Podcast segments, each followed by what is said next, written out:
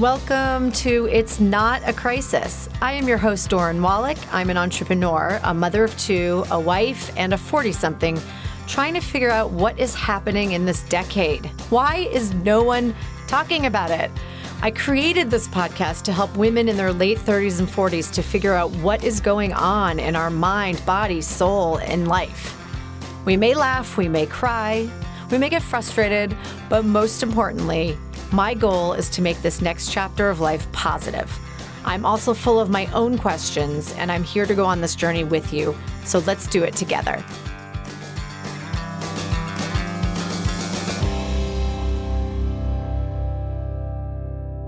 When I meet somebody and they tell me they're not an anxious person, it always baffles me because I, I don't think I can understand what it's like to live without some sort of anxiety and worry. And it can be quite stifling for so many of us. If you're one of the people that doesn't live with anxiety, then that's amazing. And I, I you know, I wish I knew what your secret is. But the reality is most of us have some sort of anxiety or worry.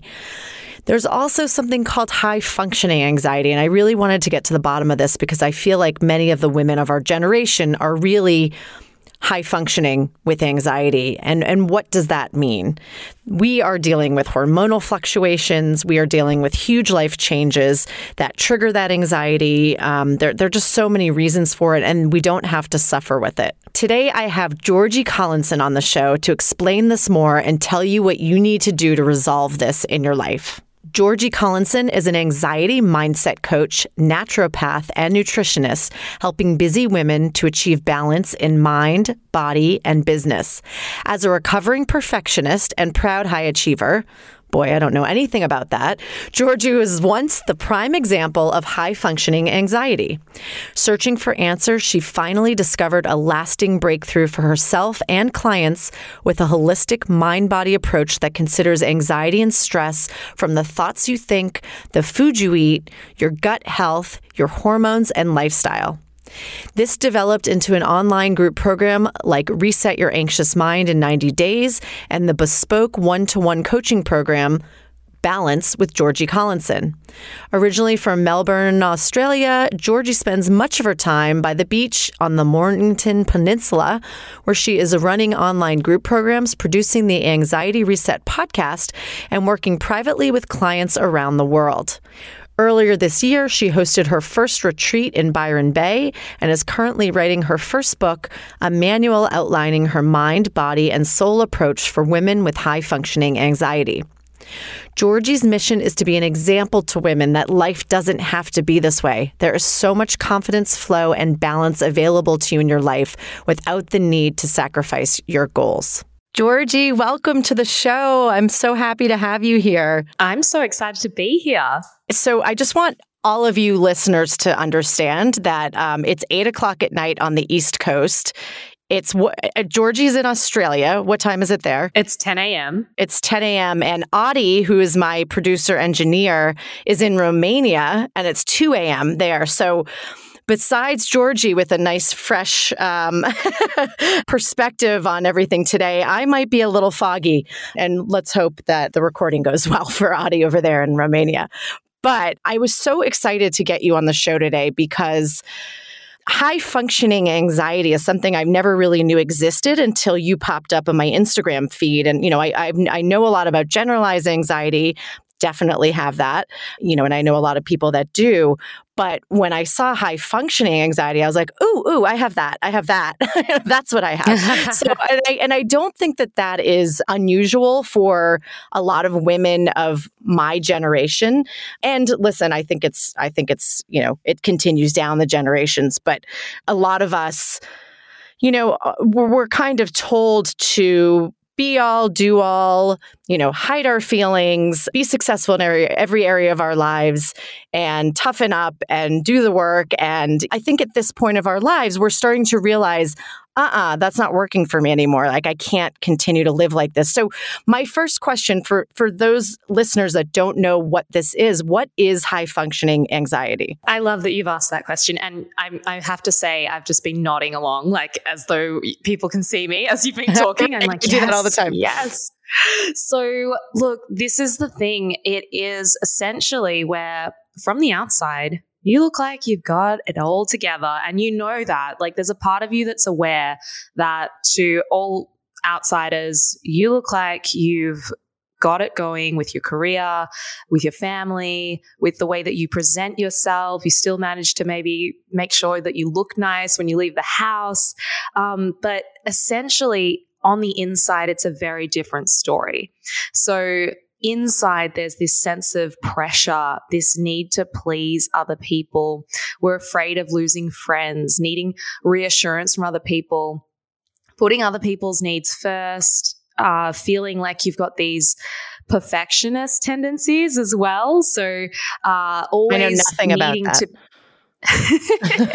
always needing to be more, always needing to have done more. You know, it's like that that real discomfort when the routine's been disrupted, like you've missed a gym class and it's just like, oh, I've failed this week. You know, I've failed my routine. And just feeling like, you know, there's obviously different severities of this and intensities of it. But um, I think we all know that feeling where we're just not coping well when plans change and it doesn't all line up perfectly the way we want it to. Basically, it comes down to control and wanting mm-hmm. to control the ultimately uncontrollable, which is this crazy life we're living. Yeah. Wow. Wow. You really spoke a lot to me there. And I'm sure to so many women. You know, I mentioned a couple things, but of course, I'm not the expert. W- what turns a person into a high-functioning anxious person? I mean, what does it come down to? I think there are a couple of factors at play. I th- it's one of those things where it's never all or nothing, but definitely if we look back at childhood and our parents or our authority figures growing up, there's almost always a correlation with someone whose approval ultimately we are seeking.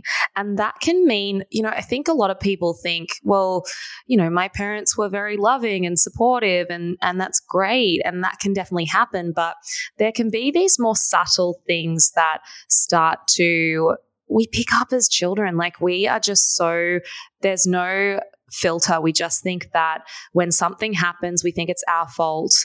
Um, there's no ability to kind of see that higher perspective and see it the way that we would see things as an adult. So an example of this in my personal life was, you know, my dad was inconsistently around because he worked really hard. And even though I knew he loved me, he was the parent that was harder to get the attention from. And he was the one that, you know, my mom was just like, all love and hugs and just great. And so my dad was the one where it was like, ah, oh, like I need to work a bit harder for this. I need to like do something to get dad's attention. And subtly, you know, what I picked up were certain cues or certain things that my dad was impressed by, such as success and in career and academia and those kind of things. And so subtly I started to realize, oh, those are the things that get that attention. And it's interesting that, you know, that carried through and sometimes still tries to pop up in my life even now because it's so deeply ingrained, that programming we pick up. But then, of course, you know, where did my dad get that from? It comes from a deep rhetoric in society that money and a certain way of appearing and all of these things. We know what these messages are in society, right? Of what, you know, a perfect life looks like. And so there's a definitely a combination and an interplay there where we get these messages from society and also often from our parents growing up. And then where did they get those messages from is the next question. Well, and I also think it's so interesting because, you know, I've talked about this on other shows and it's what I mentioned before. We, we were, you know, our parents were taught that you don't really show your emotions. You know, you don't show when you feel defeated. You dress yourself, you look the part, and you make it work. And, you know, while, you know, we're trying to change a little bit, there's still some of that that has gotten passed down to us as well. And one of the things that I we talked about in our pre-interview was, um, I know you're you're younger, thirty, did you say you are? I've just turned thirty. Yeah. Ah, happy birthday. You know, one of the things about your forties that's so great is all of those things. Uh, I know that for me, it was an awakening. And I know that for my listeners, all of a sudden, they're like, wait a minute, I don't want to be like this anymore. I don't I don't want to be that person. But I've only ever known this person. But it's the first time in your life that you can say, hey, okay, it's time to make these changes, you know, of course, how, which we will get into in a little bit. But there is some there is some relief in getting older and not caring as much about what people think anymore and, and making these changes. So, but you, by the way, you just described not only me, but you also described my childhood. So that's interesting. Oh. It's kind of a similar experience with my dad. And in fact, you know, my dad is a big fan of my podcast, and uh, that makes me feel satisfied. So anyway, yeah. um, so tell me, how do we change our ways? And if I'm skipping ahead and you have something more to add before that, please do. Well, one thing I will say is what's interesting is this idea of like, oh, I've lived this way for so long, it's so hard to change. And yet, we are always changing. And it's so funny, this idea of like your identity and who you are, because we kind of think that it's fixed. We sort of think, well, I'm I'm not the person that follows through with things, or I'm always the late person, or, you know, there's certain things we start to pick up on that we just decide are us. It's so funny because all it is is like, you, maybe you were late once and then someone said you were a late person and then you just started to repeat that behavior, but it's not who you are.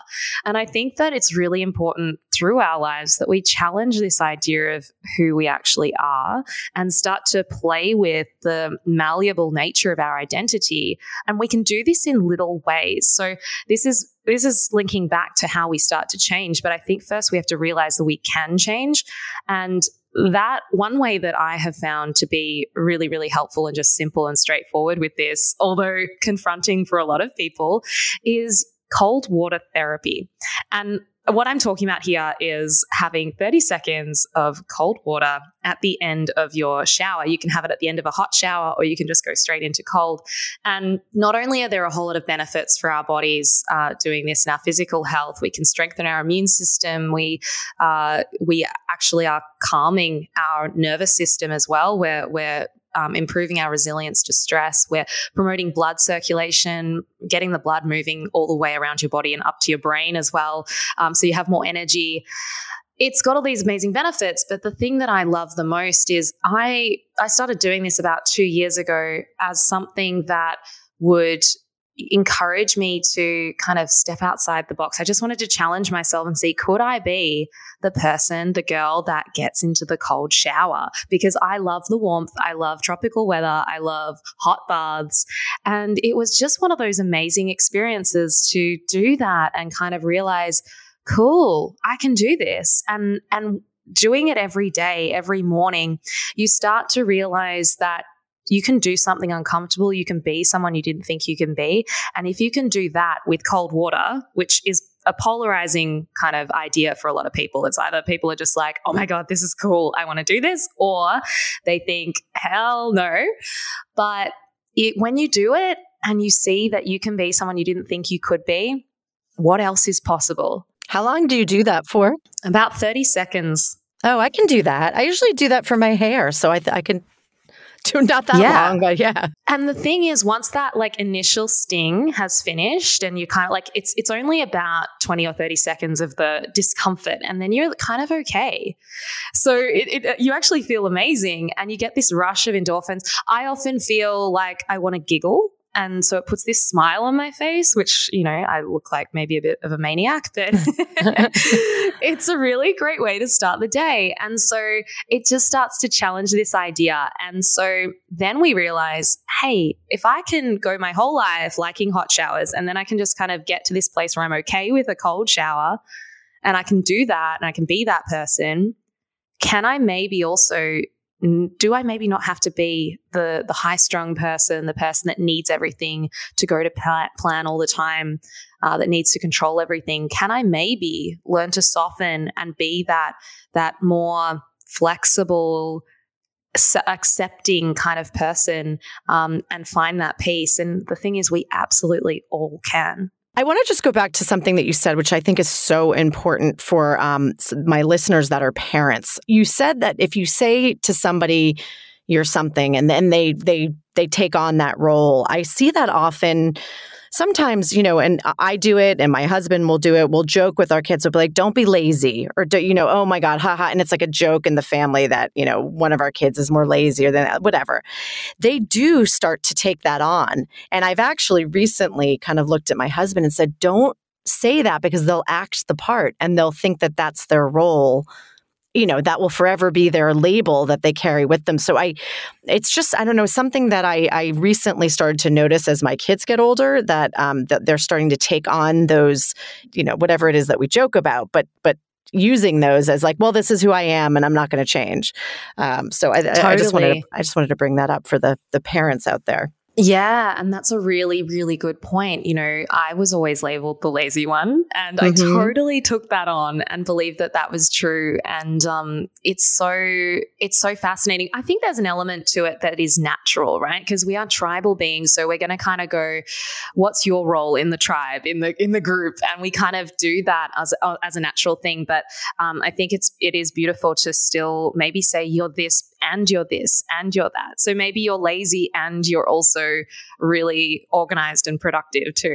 Like we can we can kind of see ourselves as the and rather than the either or. So going back to the how, how do we change all of this? Well, I honestly think the biggest part is changing our, our our identity into that place of no longer saying I'm an anxious person, no longer saying like I I have anxiety all the time, and just like again you're you're feeding into that role and you're you're solidifying that identity that you have to be the anxious person.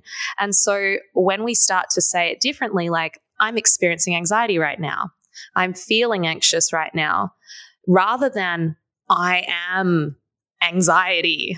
See the difference? It's just like those subtle things with the way we talk about ourselves can be really, really helpful. And then we start to experiment with what's going to work to help give you some space between reacting to life and rather responding and being able to choose your reaction. Because we we all have those moments, right, where, oh gosh, maybe it's the end of a day and you're just exhausted, and then you like smash the, you drop the, The, the dinner on the floor or something like that, and you're just like, ah, and you just want to scream. Uh-huh. Um, in those moments, you know, instead we, we and we feel out of control, but there are certain ways we can cultivate an ability to look at what happened and go, oh, this sucks, but there's absolutely nothing I can do about it. There's nothing that my tantrum right now is going to achieve to change what's happened. And, you know, that's really about leaning into acceptance as quickly as you can that you have no control over what's just happened. And if you can accept reality rather than trying to fight against it all the time, trying to deny reality, wishing it hadn't happened, wish it wasn't the same way that it has appeared, we can find so much peace there. So when something smashes or, you know, like those kind of moments for me in my life, and I notice that I kind of just go, oh, and I don't have a huge reaction to it, I see that as a big win. And I see that as this, this ability that I'm not the only one that can do that. We can all do that. And the thing is, we've grown up, right, watching other people in our lives react to things like that that are stressful. And you might have your own things. Like uh, for uh, another example is the airport, and flying was always something that I'd watch my mother be stressed about. And so the airport and the idea of catching a flight was just something that automatically you had to feel stress around. Right. And it's been really interesting, again, challenging that experience and going, oh, what if like I don't have to react to this as a stressful thing, and I can just kind of instead really use it as a challenge, as a training ground to not get stressed. And that's another way that I've proven to myself that I don't have to copy that behavior and, and take on that identity. So there's a there's a way to create this space and and to be able to respond rather than react. And one key factor, I've actually got a method that I talk about, it's called the anxiety reset method. And this is where we are looking at how can we build our resilience to these stresses in our lives and not be so easily triggered. And there's nine components to that um, method that make up this shield called the resilience shield. And so we can look at where are the holes in my shield, because which of these nine areas am I maybe not looking after myself? Um, I'll, I'll see how many I can go through. But the first, like the first and one of the most important ones is that awareness of thoughts piece, and being able to realize you are not your thoughts. And there's a part of you always that can step back and just observe what's going on and observe your thinking and kind of see that there's a part of you that wants to scream at the smashing of the glass, but also being able to watch it and not needing to go with it, not needing to be that thought, not needing to be that emotion in that moment. There's another part of you that you can access. And this is just something you can cultivate through certain mindfulness techniques, like closing your eyes and watching the thoughts, watching the sensations in your body, and really strengthening your relationship with that observer. Um, and meditation is another great way. But then, you know, there's, there's lots of ways we can then work with our thoughts. So if you see that you're thinking thinking certain thoughts, like, and telling certain stories, like the airport is stressful. Yeah. Um, that creates, that creates stress. And so maybe we tell a new story about the airport, which is the airport is exciting. You know, I'm off on a new adventure. I'm going somewhere and I, I love flying. And that makes us full of, you know, a really calm, excited sort of energy rather than the stress. I love that you said this, because I don't think I ever looked at it that way psychologically, that, you know, you do equate certain situations with the way that either your parents responded or somebody in your life responds. And, um, I, I think that's so brilliant, because it's and and I think it's practice, as you were saying. You know, I think I think it's it's learning to um, change the change the story of how you look at that, and almost challenge yourself to try to look at it differently, which isn't going to come easily the first time. But I love I love that you said that. It really makes you think about all the other things in your life that were portrayed as stressful, and um, you know, don't have to be. Exactly. And, you know, it's, it's one of those things that it's not easy. It is a, it is a journey of consistency and just coming back to this, um, practice and kind of building this skill, but my God, it's fascinating. Like, I just find the whole process of watching that, watching those behaviors, like you just said, that maybe I picked up from my mom or other family members, just the ways that we do things, you know, we all freak out about this thing. It's fascinating. And that kind of curiosity about the whole process keeps me consistent in building that muscle and keeps me coming back for more, because I honestly think that self-exploration and looking at the self, I, I've even had, you know, family members tell me it's self-indulgent and, you know, we need to just like care about other people more, which is so interesting. Mm. But I genuinely don't think there's anything more helpful that we can do for other people in our lives than examine ourselves yeah. and have that awareness. Absolutely. Okay, what is the next wonderful tip you're going to give us? Okay, so the next step on the resilience shield, oh, well, one that I think is probably the most fascinating is uh, looking at our gut health and the way that our digestive system has an impact on our ability to feel good, to feel calm. Um, so in particular, there's a few mechanisms happening in the body that are linked to our digestive system, but one in particular is our microbiome. So this um, group of four hundred trillion protozoa, fungi, bacteria, viruses, and other little microbes living in our gut that have an impact on our brain chemicals. So when we talk about things like, most people have heard of serotonin, most people have heard of, uh, some people have heard of GABA as well, which is our calming uh, neurotransmitter. It, it calms the brain down. And the way that the balance of these bugs are living and, and, and thriving in our gut actually sends messages up this neural highway called the vagus nerve, which connects our gut to our brain, sends these messages and changes the level of different chemicals in our brain. And so when we have more favorable species, this process is going to work so much better. Um, we're going to be more resilient to stresses in our lives. We're going to have better coping mechanisms, and we're going to be able to regulate our GABA and our serotonin better. But when we don't, and maybe we've got a, an infection in the gut or some kind of what we call dysbiosis, which is an imbalance of gut bacteria, uh, we can then have this process interrupted and it doesn't work as optimally as it can. There's two other key parts of this. The other one is the inflammation that our gut can regulate in our bodies. And if you have a leaky gut, if anyone's heard of that term before, which is essentially where you've got too much permeability, so little holes forming in the lining of the gut, we start to see that there is a direct correlation with a leaky blood-brain barrier. So if you have a leaky gut, you also have a leaky blood-brain barrier, meaning that the wall around your brain that protects your brain is also has little holes in it and can be permeated. And so it's basically thinking of your body like this fortress. And if we've got holes in the walls, enemies can attack and we are not as safe as we would like to be.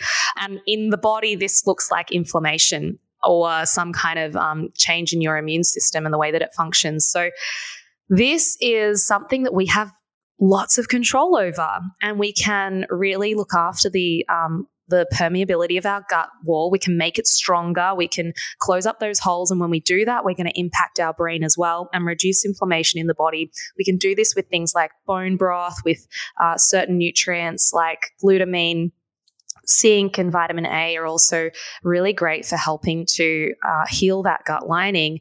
Probiotics also play their role. And when we do this, we are making it, again, easier to regulate the chemicals in the brain. When we have a inflamed brain, we are going to, and, and I'm talking about this on a very subtle cellular level. This isn't necessarily going to come up on a blood test with really high inflammatory markers, but it's something happening subtly at the cellular level. It actually makes it harder for our brain to produce and release the serotonin uh, that keeps us feeling calm and keeps our mood stable. So that's another factor to consider there. And the third one is our vagus nerve, which is that nerve I've mentioned before. It just links our brain to our gut. And this is almost like the on and off switch for anxiety and stress. So when we can trigger the vagus nerve, we literally have this off switch in our bodies that calms us down, moving us out of our stress response, also known as the fight or flight response, back into our rest and digest mode. And there are several ways we can do that as well.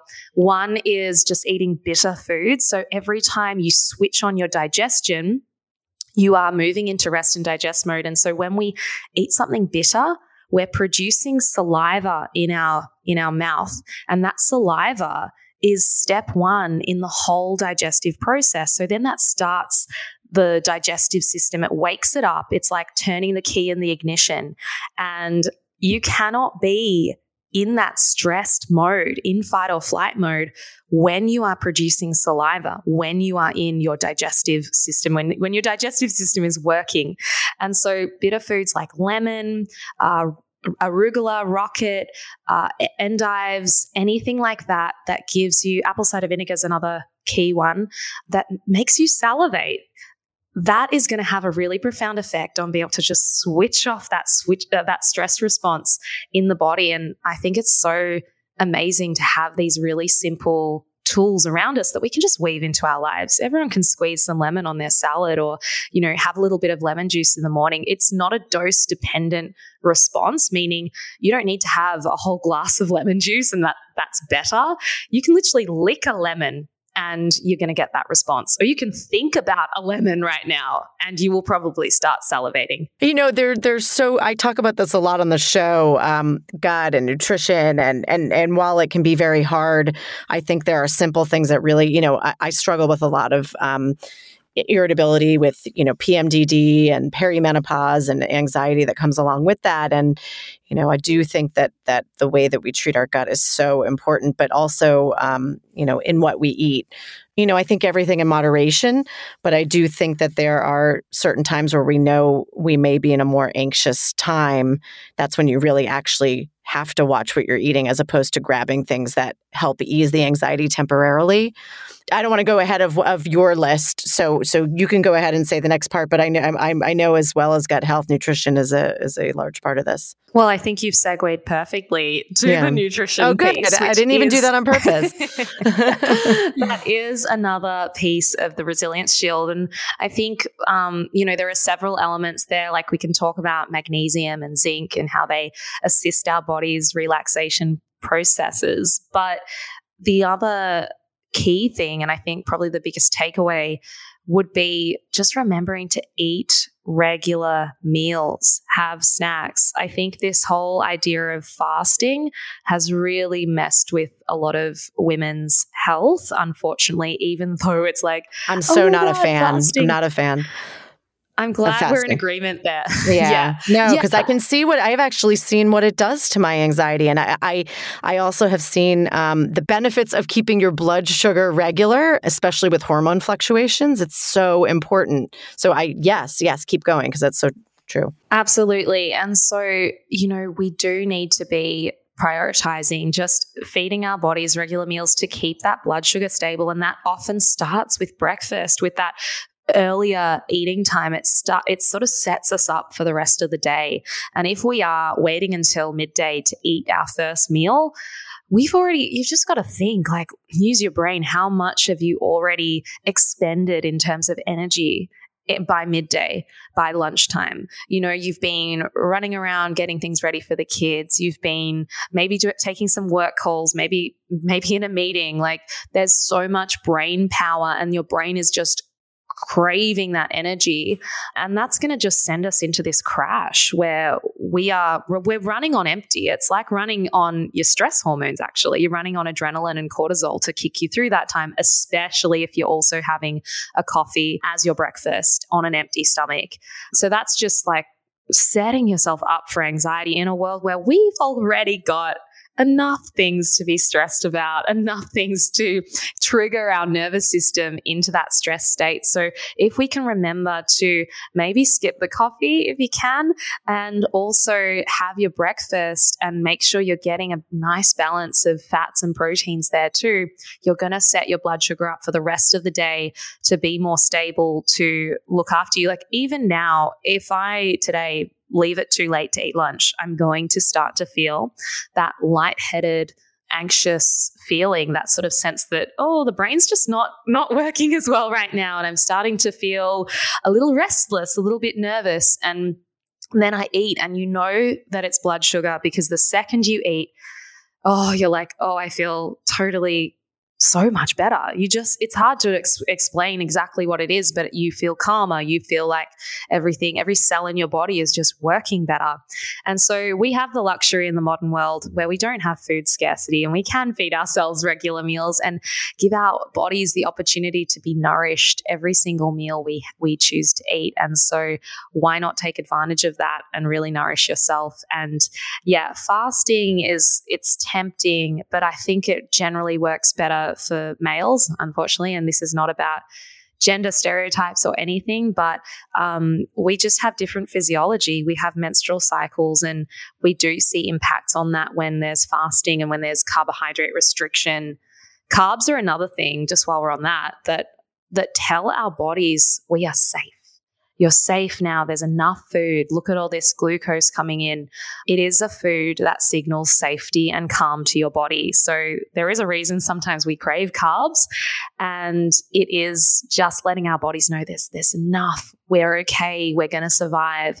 And so that's another key element. And when we restrict carbs, we often see women uh, with irregular periods, with low progesterone levels, those kind of effects as well. I am a big fan of carbs. I've really tried to cut it out completely. And I, I don't, it's, it just, again, it doesn't work for somebody who needs to keep a level blood sugar. I do think it's good carbs, and I think a lot of people know about that already, but a lot of the diets today, they all want you to cut gluten. They want you to cut grains. They want you to cut all of these things that personally for me, and, and look, everybody is different, but for me, those are the things that keep me more calm. And I've really noticed that. And I think it's about all of you just, you know, you can cut everything out and then add it back in and figure out what it is that you need. And and just because somebody's saying that this diet is what everybody should be doing does not necessarily mean that's for you. And I've learned that the hard way.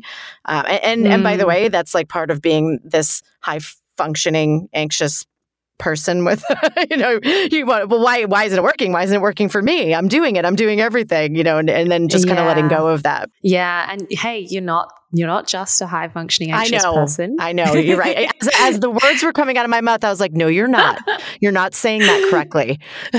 you, you are, that is a, an, a, an aspect of you that can be expressed at times, but there's also a really chilled version of you in there too. And I'm sure you've met her at times, even maybe after a massage or on holiday. Yeah, no, I definitely, I definitely can turn it off. I have to, it has to be all the right environment, but I can definitely chill out. So on the food, yes, like I, I totally agree. We need to be taking, like, don't take what I'm saying as like some, like I, I always think your body knows the best. And so you've got to experiment for you. So for some people and some, uh, you know, health conditions, going low carb can be really beneficial.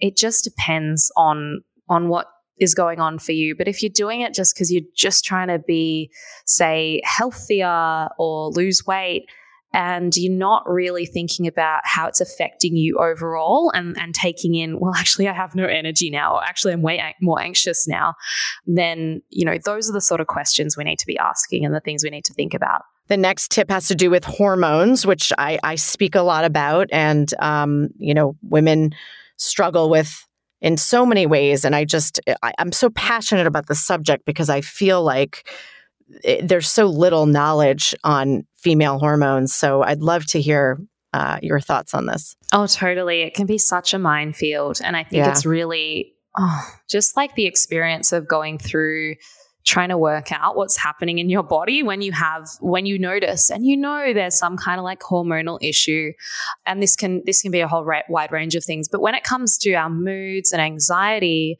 most commonly, yes, we have things like P M D D, which can be playing a role. We can be looking at that kind of often an inflammatory process that's happening in the body, but also most commonly what I see is the, The, this run-of-the-mill P M S that we all think is totally normal in society, which is like feeling more anxious, feeling more inward focused, more moody, more stressed, more irritable around that, those days leading up to your period.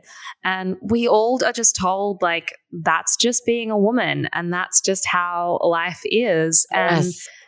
It so doesn't have to be that way. And there are things that we can do to better manage that time. I think it is, there is like a little asterisk here of, well, it is normal to some, on some level to just not want to have to see people those days and feeling less social and feeling like you, you'd rather just stay at home on the couch for that time. That can be normal, but it, it's when you, you know, when it's really noticeable and it's something that's much more dramatic. And this is usually a sign of a, a hormone imbalance going on. Majority of the time with P M S, we are looking at at low progesterone levels. And when we support that progesterone, we see an improvement in the symptoms, in the anxiety and the mood swings and the irritability. And so, you know, there's a few key ways we can manage this. There's certain herbs we can look at, certain nutritional supplements, um, such as magnesium, B six, zinc are all really beneficial. And we can really reduce that drastic dip in, you know, resilience at that time. And I honestly find that one of the most rewarding ones, because if we look at that, taking out a week of, or sometimes two weeks of a month for some women straight from after ovulation, it's like we're in P M S zone and it's mm, just, you know, me. Everything's hard and I'm exhausted. Yeah. Like to be able to reduce that and, and, take, uh, you know, reducing it down to just a, uh, just a few days or reducing the severity. It is life-changing for so many women to be able to do that. And, and you're giving them back like a quarter of their life. So I find that one really, really, I'm particularly passionate about it. Well, you know, uh, it's so funny that, that you mentioned this. I'm, um, tomorrow starting hormone replacement therapy. Um, I, I'm not meta- near anywhere close to menopause, but a friend of mine who's who's very much about clean and healthy and this and that. Um, she's a little bit older, but she messaged me and said, you know, I, I just started hormone replacement therapy and I was very against it, but I had a doctor explain, you know, that, you know, you don't get, you know, it's not just like a, you get cancer and that's done. You know, there, there are ways to prevent that from happening, which I think was the kind of the mentality we had behind us when our parents were younger. But mm-hmm. she, you know, one of the things that she told me is just how calm she is since she's been on the hormones. So it really, like, I, I really don't think women or anybody for that matter understand just how impactful, you know, hormones are on our minds and how much they affect us. And we do kind of laugh it off like, oh, I'm PMSing, but it's it's can be really detrimental to a lot of women. Yeah, absolutely. And I and I, again, you know, I would encourage you to just try all different things that are going to that that and just see what the effect is on your body and see how your body responds. The, the hormones are again another.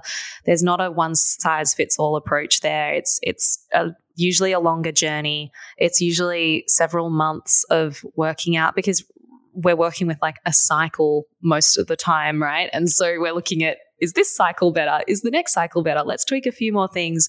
Let's look at the next cycle.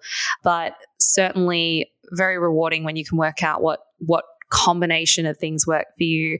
Um, in a general sense, for a lot of people, a lot of women, you know, really making sure we're getting the healthy fats in the diet is quite key and something that a lot of people miss because we think that we don't want to have too much olive oil on our on our you know vegetables or on our salad, but um, you know you can have a generous serving of olive oil. You can have uh, a quarter to half an avocado. Having those nuts and seeds is is really important as well. Coconut can be great, and then looking at the fiber component too, which just through our modern ways of eating.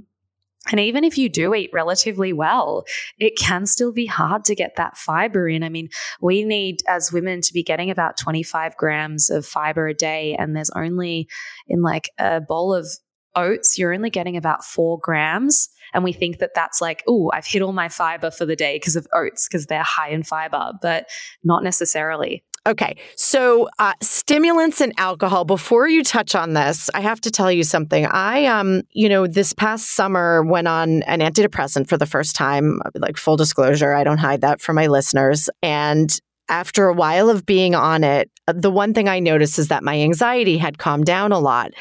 And I didn't find, I, I didn't realize how much I would grab food and alcohol to ease my anxiety in the past. And, I, and I'm not talking like, you know, ridiculous amounts of food or alcohol, but it was definitely a coping mechanism for me, which does cause, you know, does give you a temporary calm, but in the long run makes you feel worse. It taught me to drink alcohol when I want to have a drink, when I love wine, you know, just to have wine, to have wine, and not to drink it to soothe my anxiety. So I, I know what you're about to say here.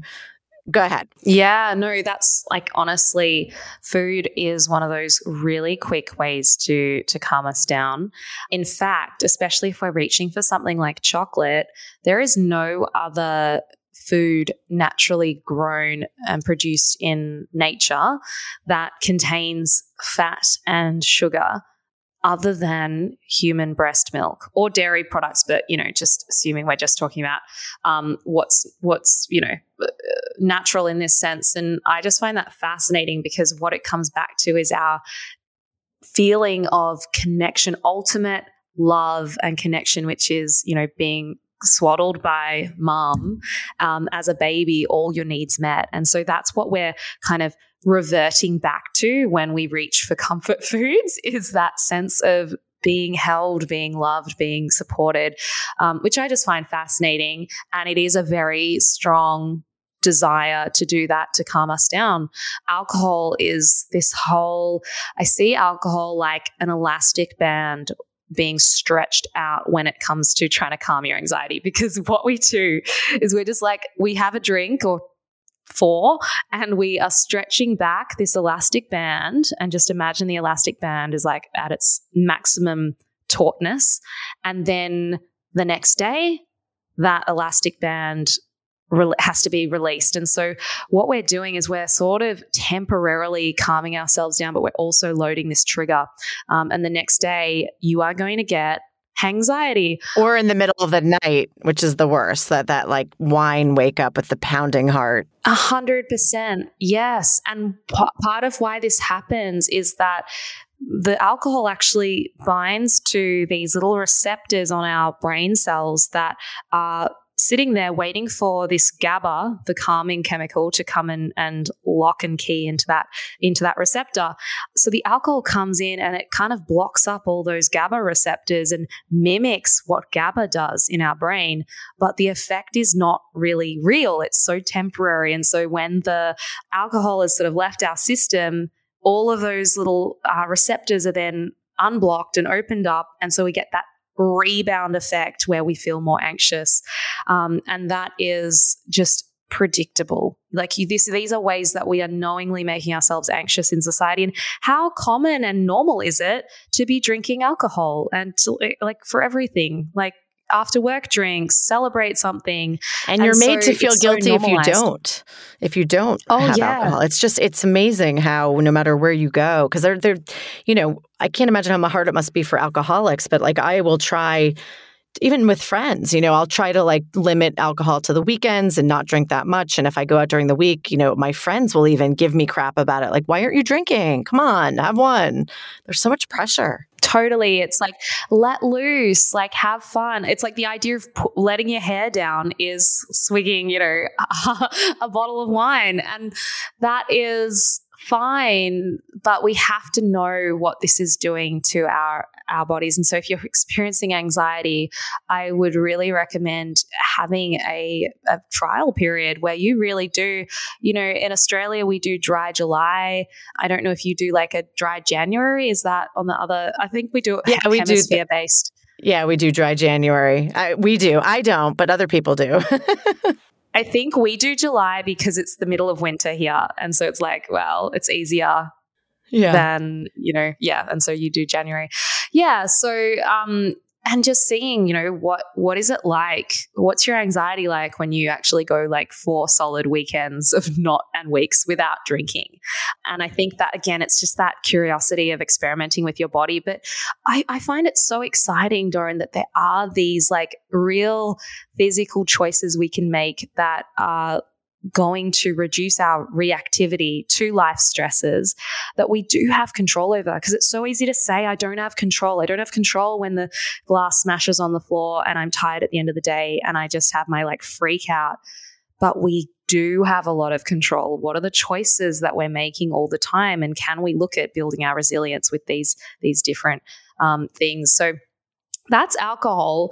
Coffee, caffeine um, is another one. Uh, I mean, I don't know where you sit with the caffeine thing, Doran, but I I just generally say to people, again, it's one of those things, if you don't know what your body is like functioning without coffee, give it a try and see how you go. And I'm not talking like one day without it. I'm talking about at least two weeks and just seeing how your body functions. How's the anxiety? Are you able to think more clearly? Are you not getting that anxious feeling uh, in the afternoon or in the morning? What, what, how is your thinking a little bit different? And of course, at the start, you're going to maybe feel a bit more tired. You're going to get the headaches um, if you're used to having it every day. But that's why I say at least two weeks to really get to see those effects. And most of us too, even when we think it's not having an impact on us in terms of anxiety, it will be having an impact on your sleep quality and how deeply you can rest and regenerate every night. And so that's another factor to yeah, consider. Yeah, so I have too. something to add here. So I, I was never a coffee drinker until I had a little child who didn't sleep until they were about six. And I started to have a cup of coffee a day. And the reason I never drank coffee was because even the smallest amount of caffeine would make me jittery. And I didn't like how it felt.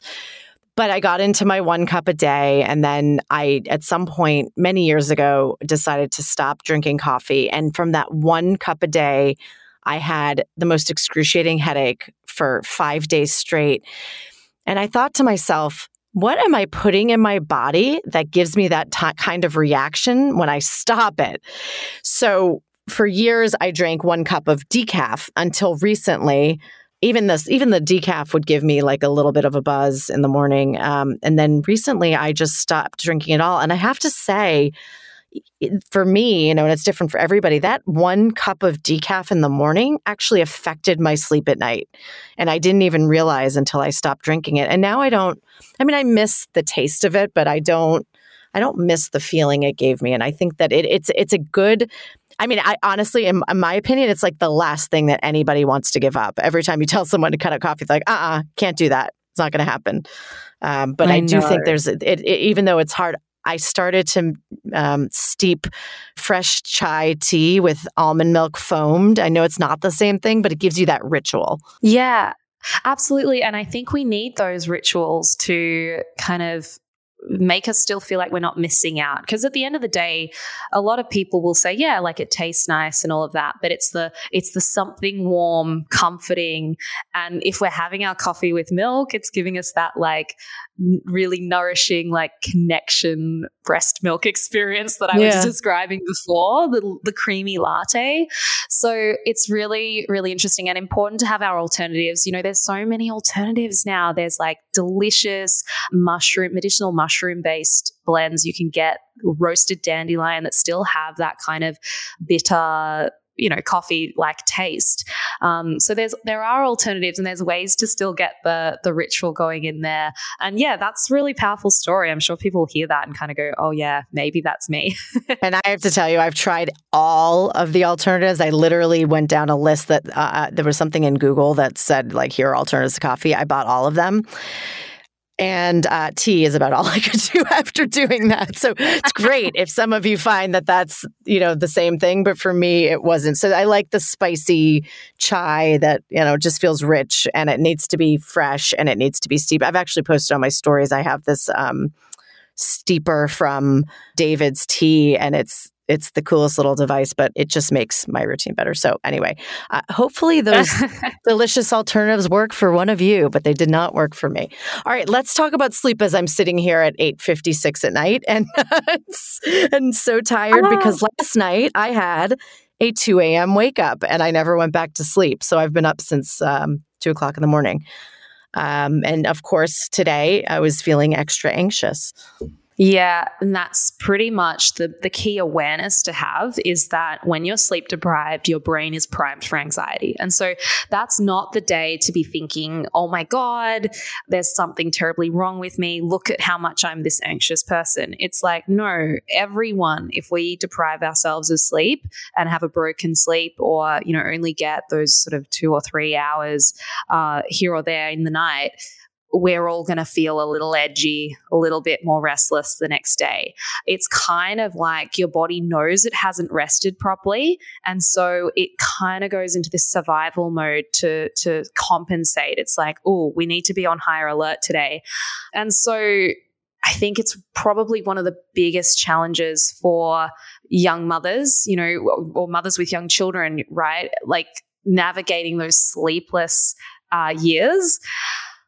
But there are obviously things that we can put into place, and I think there's always ways we can improve a situation, even if it's not completely ideal. You know, looking at, do we need to be adding in the screen time, the blue light um, into the evening? Can we reduce that for two hours before bed?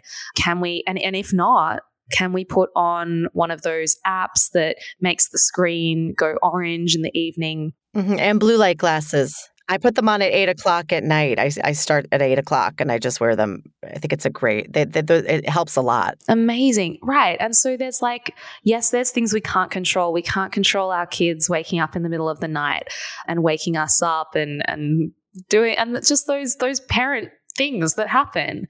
But what we, I mean, it's occasionally we can, like maybe if there is some kind of um, behavioral thing going on with the sleep pattern with the child, but I mean, like, you know, it's it's sometimes just something we have to grit and bear um, and work around as best as we can. But yeah, do we need to also be adding in the blue light?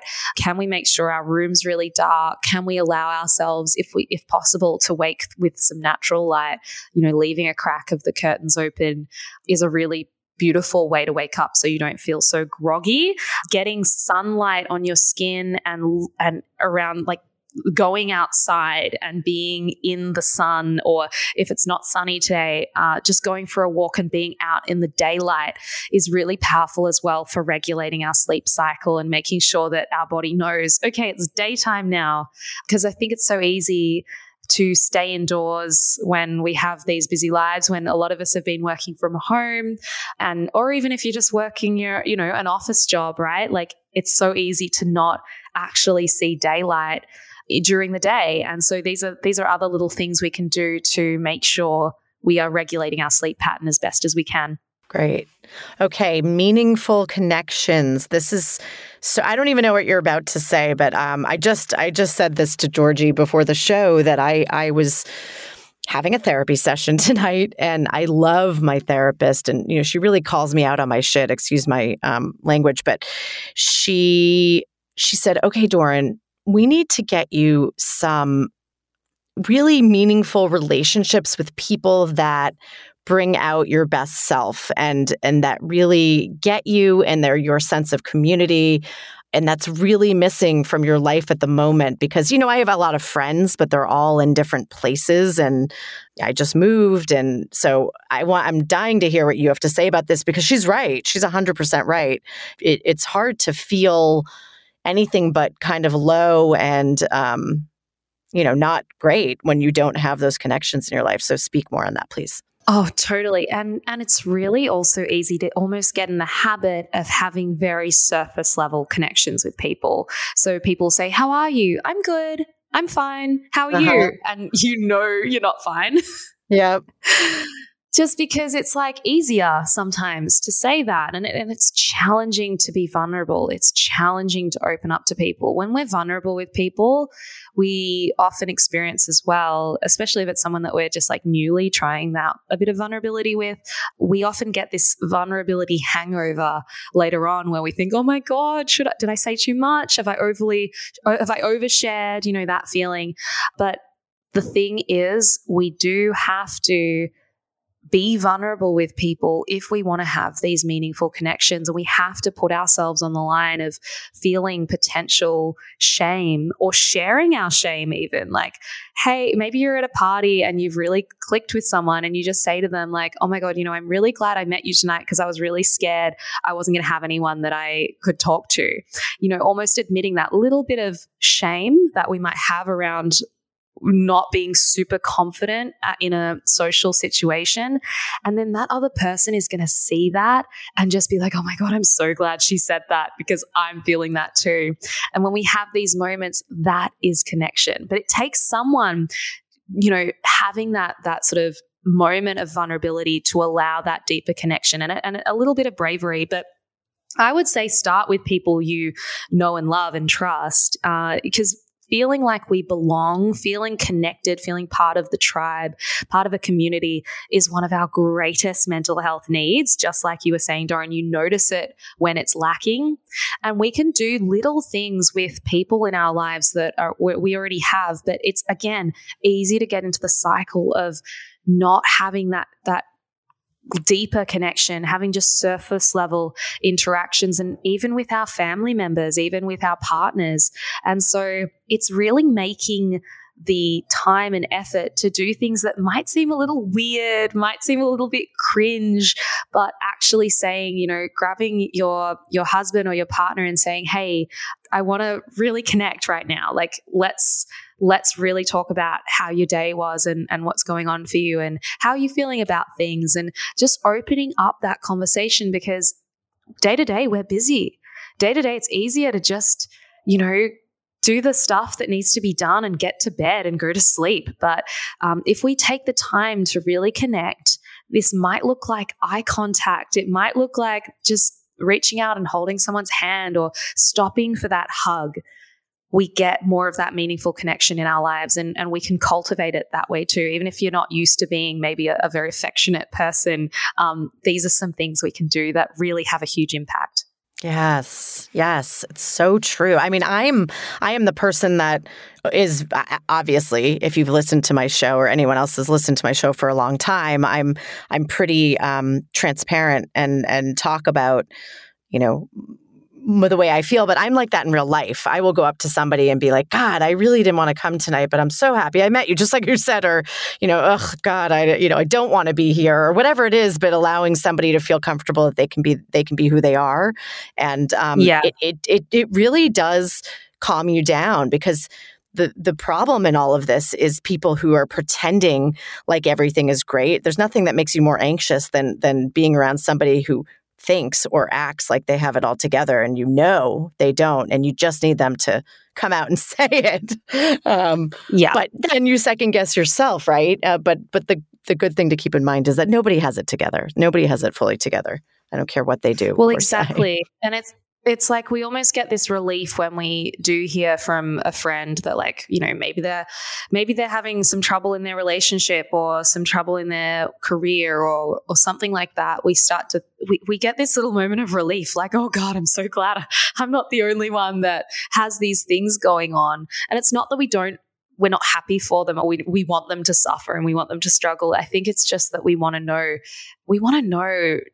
Not everyone is perfect, and it gives us permission then to not be perfect. And I think this is key to remember when you are on the precipice of sharing something vulnerable with someone and admitting that you're not perfect.